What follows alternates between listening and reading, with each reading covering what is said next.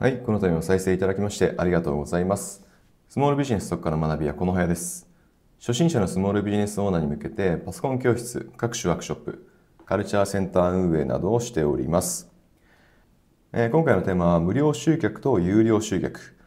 どちらが難しい？企業初期ほど広告が有効な理由ということでお送りしていきます。えー、スモールビジネスの共通の悩みとしてこれが挙げられますよね。集客ができないと。集客できないんだよねというふうにみんな口を揃えておっしゃいます。でもですね、我々がですね、えー、そのような方にどのような集客手段を使っておられるのですか？というふうに質問すると、こんなふうな回答が来るんですね。えー、ブログ記事を書いていますとか、あるいは YouTube に動画を投稿していますとか、あるいは、えー、Facebook や Instagram で毎日いいねをして回ってます。みたいな感じですね。まあ、Facebook や Instagram でいいねだけじゃなくて投稿とかもしているかもしれませんね。で通常はこういった方法でネット集客を実践しますよね。ブログ、YouTube、Facebook、Instagram といった SNS と。まあ、つまりですね、集客できないわけじゃないってことなんですね。集客できないわけじゃなくて、無料で集客することができないだけなんですよね。無料で集客することができないだけと。そもそもこの無料集客と有料集客ってどういうふうに違いがあるかっていうと、まあ、例えば無料集客で言うと、まあ、先ほども挙げたようにブログとか YouTube とか Facebook とか Instagram といった SNS ですよね。まあ、要するに費用のかからない集客手段のことです。費用のかからない集客手段と。でそれに対して有料集客って何かっていうと、まあ、リスティング広告、あるいはディスプレイ広告、または Facebook 広告、Instagram 広告といった SNS 広告ですね。まあ、こういったもののことを有料集客というと、まあ、要するに費用のかかる集客手段のことですよね。お金がかかると。で、この無料集客と有料集客、どちらが難しいと思うでしょうか？え無料集客と有料集客、どちらが難しいか。これは明らかですよね。明らかに無料集客の方が難しいです。まあ、例えば、セミナー集客っていうのをちょっと題材にとって考えてみたいんですね。まあ、仮に我々がですね、え、知り合いのスモールビジネスオーナーの方に、ちょっとこの間さん、今週末のセミナーに集客をしたいんだよね、っていうふうに相談されたとしますね。その時仮に無料集客しかできないとします。さあどうなるか。もうはっきり言ってできること何もないです。なんでかっていうと、手を尽くした上での相談のはずだからですね。手を尽くした上で相談されていると思うので、無料集客しかできないんだとしたらもうできることは何もないと、もうやっていると思うので。でも仮に有料集客を使っていいとするのであれば、もうこれ話全然変わってくるんですね。もうほぼ確実に集客できると言えます。でこういったものは極端に考えると分かりやすいんですね。極端に考えると。まあ、極端な話ですよ。テレビ CM 打ったらどうでしょうか？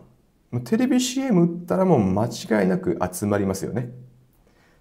でこれでもし集まらないんであれば、もうよっぽどのことなので、もう商売を変えた方がいいかもしれません。商売を変えた方がいいと言えるくらいですよね。